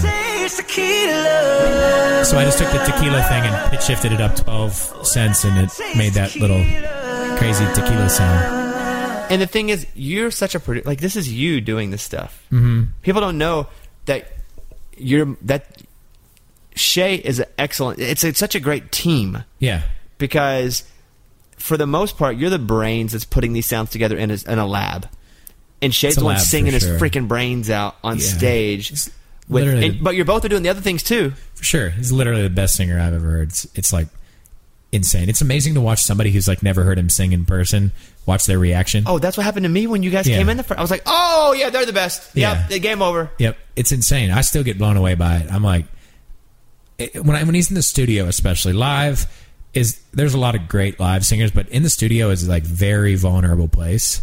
And I mean, just the timing and the tone, and like I look at you know I'll pull up a you know a pitch thing and look at where he is. I mean, he's like spot on. It's it's a gift. It really is. I mean, it's and he can wake up in the morning and sing too. It's like you know he'll come in on the radio show and sing "Boys to Men," which is like that's a hard song to sing. Yeah, I didn't ask you guys to sing the last time because I was like, you want them to sing? I was like, no, I think they need. They, let's let's let's let them have a little time. Thanks, They're in the middle. man. You guys have just crushed it so many times. So man, A lot of I'm, I'm, pressure. I'm happy for you guys. Thank you, man. You you've been there since the beginning, so it's been. Uh, Kinda, not really, but kinda. Like I, mean, was, you- I've you been were there. I didn't know what I was doing when you started. I wish No, I we could have were been all the guy figuring that it was out. like, Dan and Shay, the best ever. You should trust me. I didn't even know what I was talking about. but you know what? I think now we've settled into our places after the, we- we're like kind of on the same timeline, and we've settled in, and we just do us. You know, like you're doing your thing. If there's a few haters out there, so what? They don't have to listen. You do your thing, and we're making the music we want to make, and that's what we did on Tequila. Like we could have went more country, could have went more pop, but we just did what we know how to do, and we're like, you know what? Country music is just about great songs and great stories, and that's what we did. And yeah, it's maybe a ballad, it may be slower than some of the other stuff we've recorded. You gotta but- stop how, explaining yourself. Everybody, and I've, I, I feel like you've been built defensive because people have been saying, "Oh, you're yeah, not." yeah. I'm just being honest, Hey, man. I, I D- yeah. s- screw it. Don't be defensive. we just did our. Don't thing. explain it. That's right. We just did our thing. You did it, and, it's, working. awesome. Thank you, thank you, man. That's it. Likewise. No, no, I don't doing- care about me. I do this It's all true though. You're doing your thing. I'm definitely doing my unapologetically. thing. Kelsey Ballerini's album title. Yes. but it's true. I mean, you're doing your thing, and you have a huge following, and it's massively successful because you're doing your I thing. want to talk about me, but you got to shake that ex- explanation. You don't All have to right. explain. Cool. How many number ones do you have? A- Three. a- as an artist, Three, okay. And how many have you written on? two. So y- It's funny though. 19 You and Me was one of our biggest songs. Went to number 11 on the chart. that's all that song went to. 11. You know, Mul- Keith Urban said to multi-platinum. me, he, well, I went to, uh, it doesn't matter. I was hanging with Keith Yeah. Urban. I start name dropping too much, even I annoy myself. So I start, I'm hanging with Keith Urban. We're talking about songs. Yep. And he's like, he's like, man, he's like, uh, I don't, if it was, uh, Stupid Boy or whatever. Or, uh, It was like, it wasn't even the number one song. And, p- Yep. and it's what people, Stupid Boy wasn't? I don't remember which Yeah, one it yeah. was It's probably specifically. like our favorite song, you know. yes. And he was like, it wasn't the number one song, but it's the one that people uh, want me to play the most. The fans don't know. They don't care. If they love a song and it hits them like it makes them feel something, they don't care where it ends up. We in this town we care and I everybody out there I care. I want our songs to go to number 1 obviously. Of course, but- because you want to eat and yeah. have, when you have And kids. it- it is and- rewarding. I mean, it doesn't get any higher than going number 1. So that's that's a great place. to except be. number one for two weeks. Listen, there's always yeah, a place. you're I'm, right. in a, I'm in a spiral You're right. of. That's You're why I go right. to therapy. But uh the fans, if it connects, like we've had stuff die at 35 on the chart that pop off at our shows. I talked to Thomas Red about this. He here I go name drop. Oh, it. vacation, That- Vacation. That to him, get crushed into the song didn't do th- that well at all. Yeah. and he's like, I play it live and people freak out. we were in the back of the bus and he he was about to go to radio with that song and he said there was like 11 guys that had hit him up and said i will never play this song and he was like you know what it's so good at my show if we can get any visibility on this song it's going to be even better in the show so screw it and that, that was awesome that was risky that was a bold move of him and it's it, i mean we toured with him it goes off at his show Yeah, he even played it New Year's Eve, and I texted him afterward, and I was like, dude, it was great. I don't care what Yeah. stupid radio says. yeah it And I was- love radio, and I hate radio, and I Yeah. can be both. Now, radio is in country music is the driving force behind what we do. It's like you want to have hits, but I mean, it would be a lot tougher for Thomas Rhett to put out Vacation had he not had Die Happy Man, you know. So for you know and, and we'll end on this what's frustrating for me is i wish there were a way because people aren't buying music as much Right. they're streaming it more Yep. not totally but a large market share is is streaming music i wish there was a legitimate way to see how many people are playing the song because we're not knowing people's algorithms sure, sure. I I've said this before. Spotify, for example, I have friends that have 13 million plays on a song, Right. And they can't sell 50 people at a bar. it's true. And then I True. have some friends that have 300,000, and they can sell hard tickets. It's interesting. It's so weird. What's the metric? You know, how do you Which judge? they the- don't tell us. Yeah. They also Apple also doesn't reveal theirs. No Yeah. one reveals theirs. But How I would wish you- there was some kind of real like it- this is wh- how I would do it in a Yeah. perfect world. First of all, there'd be legislation. It- There should be anyway for songwriters. Sure, sure. But in order to say a song played this much, because it's used for data, Yep. it has to actually be played singularly For a certain amount for of a time. certain amount of time. Sure. We don't know if a song's just on a playlist. If one song gets played on the playlist, everybody gets a, a count of a spin. Yeah, Mm-hmm. I don't know. Nobody knows, and it probably doesn't. But we don't know, and I wish there was a way to quantify that. But since it's all private, Right. they don't have to. Right. I just wish there were a way because it would make my life easier to go. Oh, that's what people are really listening to. Sure. Because Figure with out what you Apple wanna play. Music, with Spotify, with Tidal, that you can't look at those numbers Right. because again, there are artists I've never even heard of that, and I have no problem with people gaming the system, buying YouTube views, buying. That's Yeah. just part of the the game. It's always going to happen. And as soon as they Always. shut it, there's something else. is and gonna I've happen. been guilty of it too. Yeah, you uh, you can't fake having tickets in in, a, Absol- venue- in a that- place. Absolutely. That's the metric. What I've ever used it for when I game the system is to, like, to get uh, guests when I was starting off in Austin. Right, right. I would do all this stuff to make the show look bigger because people Yeah. that didn't know the show would see the number and go, "Oh, they must be bigger Of than they course. are." Absolutely. let them book. It was always for a I later. mean, it happens with purpose. press too. We'll get a hit up for an interview. It's like this blog gets this many million views or whatever, and we're like, seems like a great opportunity. Let's do it. And it's like, is that real? I don't know. No, it's, maybe not. Nothing is real. Yeah. And as long as you know Are nothing we a is real, simulation? right now we might have goggles on, as Shay would say. Stay tuned for part two. Yes. So my point is, I wish there was some sort of thing to look at where there used to actually be record sales, but even then, Sure. people would buy bulk It's records true. themselves. It was e- maybe even easier then for just a common common artist to do it. nothing is real. No, the it's only thing that's crazy. real are people's faces that come to shows and buy Yeah. tickets. That's the only real thing. Now is a great time to be a new artist, though, because there's so many platforms to get your music out there. You and you can make music in your bedroom. You can blow up a laptop. We made our first record on my laptop. You know, you can. With technology, I agree. Here's where I disagree. Counterpoint. There are Counterpoint. I so love many new artists because of it makes that. your job harder. It makes radio. It makes even the artist's job harder. Yeah. But it makes the quality better because that many more people are Yes. competing. So as the consumer, it makes it better for us exactly because what we're Very getting true. is the best of the best of the best. It's really good. Yeah. I mean, there are some really good songs on country radio. They're, it, and they're all fighting for that same spot. It is hard to get a song up the chart, and And the charts are stupid. Don't even get me started about the charts either on radio. I will go there's on. so many songs, that, and they're all great because They're not all Like, great. There's some there's that a lot are of- big turds. And there's I'm a like, lot of great songs How does that out happen? Yes, there are a But- lot of great and- songs. Or if you look on YouTube, you look up so and so's cover of certain song. It's like so many. These kids should all have record deals. They're all great because, or you know, most of them are great because I don't know. There's other people that are doing it. There's just like a lot. I don't know. The access is there's so much access, and yeah, it's a little oversaturated when you're an artist and you're like, crap, he's really good too. But for the consumer, you're right. There is so much good stuff, and it's it's the access for it. You can listen anywhere: Spotify, Apple Music, Amazon. I mean, I didn't even mention Amazon. Like there, yes, a huge infrastructure. There's a lot. Well, uh, tequila's out. What are we looking at time frame for a full record? I'm working on it tonight. I was working on it today, so Yeah. we're uh, we're in the process right now. We've recorded maybe like ten. We'll probably Second do- quarter of yeah, the year, sometime this year. Yeah, so second- middle of the yeah. year. Yeah, we'll, we'll probably sprinkle out a few songs in, in the meantime. But uh, I'm pumped. I'll, when we when we hang up here, I'll play you a few things. Are we on the phone right now? We are. We're on. Oh, the phone. I don't Are listen. we? I, know. I don't listen to songs. You just don't like songs. No, no, no. I, I don't listen to songs early, Okay. even from my friends. Yeah, The only people I listen to I was early. with you when Keith Urban sent you a song once. Yeah, that's You probably had to listen to that. I- It's when Keith sends you a song, come on. You, li- you know, your we phone were- literally blew up and it said Keith on it, and I was like Keith who? And you're like, you try to play it off, and it was Keith Urban sent a new song or a demo. for some reason he does send me new every time he sends me new songs like two or three weeks early. He's in a league of his own. though. He's the coolest guy ever. Yeah, he is. When he was on your show and he was playing the mashup of all his hits, I was like, yeah. this, he just wins. He wins. he is. I don't, I don't want to gush about him too much, but he is. He's awesome. Yeah. and as a person, even better as an artist. insane.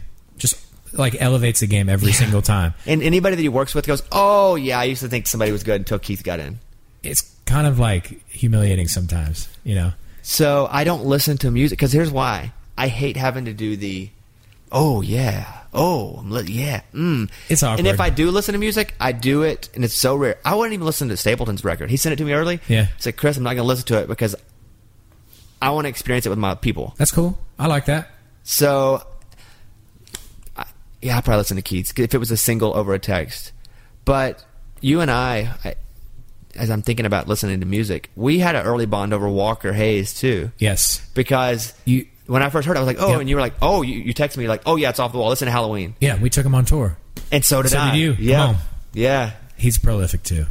Have you? Wordsmith, man. Yeah, That- have you written a song with him before? Yes, we wrote Namaste together. Oh, sick. Yeah. So he's brilliant. He's another guy who's like one step ahead of everybody in the room. you just can't catch up, so you just go along for the ride when he Yeah. starts using words. Yep. He's, he's a poet. It's insane. And his flow, um, his jawline, go on, gone and on. Shoulders, shoulders Oh. of a lion. You seen him do Yeah. pull-ups? Next- oh, dude, he can do is, 30 He pull-ups. is pretty beefy. Yeah, he's, It's insane. Yeah, and he's got. He had all his kids. though. we we rode Amy's. I get Mike. Give me three more minutes, and I'll be done. I'm here all night. Come We, on. we could literally do this three hours and just talk about music. Oh. I'm but, good with it. Um, we went over to uh, when Amy's kids came in from Haiti. Yep. So some friends came over to Amy's, and it was all just people in our circle. Yeah. Because it was a very personal thing for her. And, Totally. But in our circle, there are some artists, Yeah. and it was Walker, it was Eric Pasley, it was Cool. Steve Mokler. Yeah. I grew up with Steve Mokler. really My guy, yeah. nice, nicest guy. The best. No, I mean, the, him and Grace, they're so it's so nice. S- the nicest people. So- nice. Gr- another brilliant songwriter and wordsmith. Walker had his Ridiculous. kids, and all uh, six of them were there. And it was the first time I'd ever seen them all together at one point, and it was really mean- dun dun dun dun dun. dun here's Yeah. a story, but they're all it's, like And they're all so well behaved. He he's brought so him out. fertile, so fertile. He is. he's so bu- buff and fertile. Man. He was Wow. out. We were out on tour with Thomas Rhett, and Walker was on the tour as well. And he brought them all out, and they were like, they would all sit down. They would. It was like they were so well They're behaved. well mannered. Yeah, He showed up, and, and we um, if we played a show where we didn't fly because he opened for me doing stand up, which Yep. was the perfect opener because he had so much energy, even by himself. with the loop pedal. Yes. So he shows up and I said, "Oh, you got a new bus, like a small, like sprinter van." Yeah. It's like, "Hey, you got a?" He goes, "No, no, no. That's just our family car." He said, "I just drove it." I Oh, mean, it, 'cause man. when you have six kids, you have to have a big Oh yeah. automobile. Yep. They rented like a church van or something when we were out, and he had to drive the kids around. Really. His wife Lanny's awesome too. He's a guy that I really root for, man. He uh, obviously loved the music when I heard it online first. That's I hit you about it. You know, Yeah. we talked about Halloween, but getting to know him out on the road, like hearing his story, and when I heard that Craig's, I honestly cried when I heard I did that too. Craig song. I texted him Killed me. immediately because I wouldn't listen to it early. We I'm were wor- crying thinking about it right now. We were Kinda. working on my stuff, and Walker was producing it because we wrote that song together. And then Wa- I said, "Walker, will you produce?" He's like, "I never produce anything." I was like, "It doesn't matter if you have that instinct. You have that instinct." So we go and he's producing it. He's like, "I want you to hear Craig." Did you do it at the shack? I said, "We wrote it at the shack." Oh, yeah, yeah. We produced it at a different place. Cool. But we did write it in the shack, and That's so awesome. then uh, I said, "I'm not going to listen to any song with, with you." But then I had it when it came out. Uh, and I bought the record. Yep. And I listened to Craig, and I cried, and I don't cry, and I Same. texted him. I said, "Dude, I just cried during the song." I was so in. We were in Europe, and I was like on the treadmill, and I literally heard him start, and I, I had to get off the treadmill and like listen to the words, and I broke. It was insane. I I played it on the show, and I played it twice, and I think I went to number seven.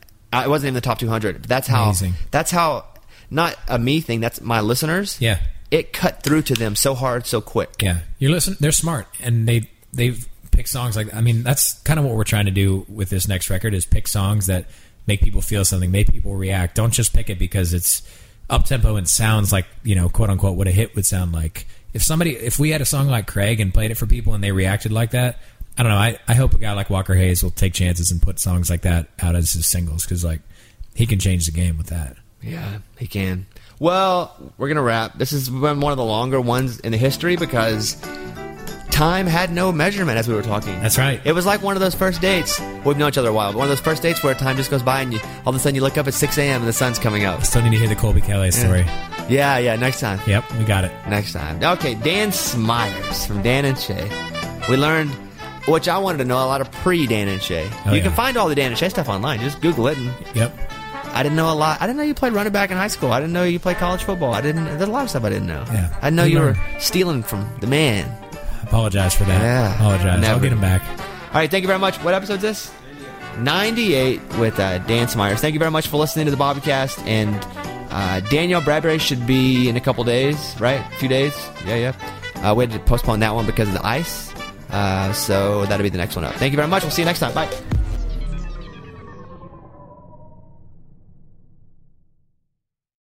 This festival and concert season will be all about the boots, and Tacovas is your stop before attending your next concert. All Tacovas boots are made by hand in a time honored tradition with timeless styles that are always on trend. And Tacovas has first wear comfort. with little to no break in period. Stop by your local Tacova store, have a complimentary drink, shop new styles. If you can't make it to a store, just visit tacovas.com. T E C O V A S.com. You can probably spell it, you probably know it. Tacovas.com. Find your new favorite pair of boots today. Welcome to 500 Greatest Songs, a podcast based on Rolling Stone's hugely popular, influential, and sometimes controversial list. I'm Brittany Spanos. And I'm Rob Sheffield. We're here to shed light on the greatest songs ever made and discover what makes them so great. From classics like Fleetwood Mac's Dreams to the Ronettes' Be My Baby, and modern day classics like The Killer's Mr. Brightside, Listen to Rolling Stone's 500 Greatest Songs on the iHeartRadio app, Apple Podcasts, or wherever you get your podcasts. Listen to the highly anticipated 100th episode of Tank and Jay Valentine's R&B Money Podcast with artist Chris Brown.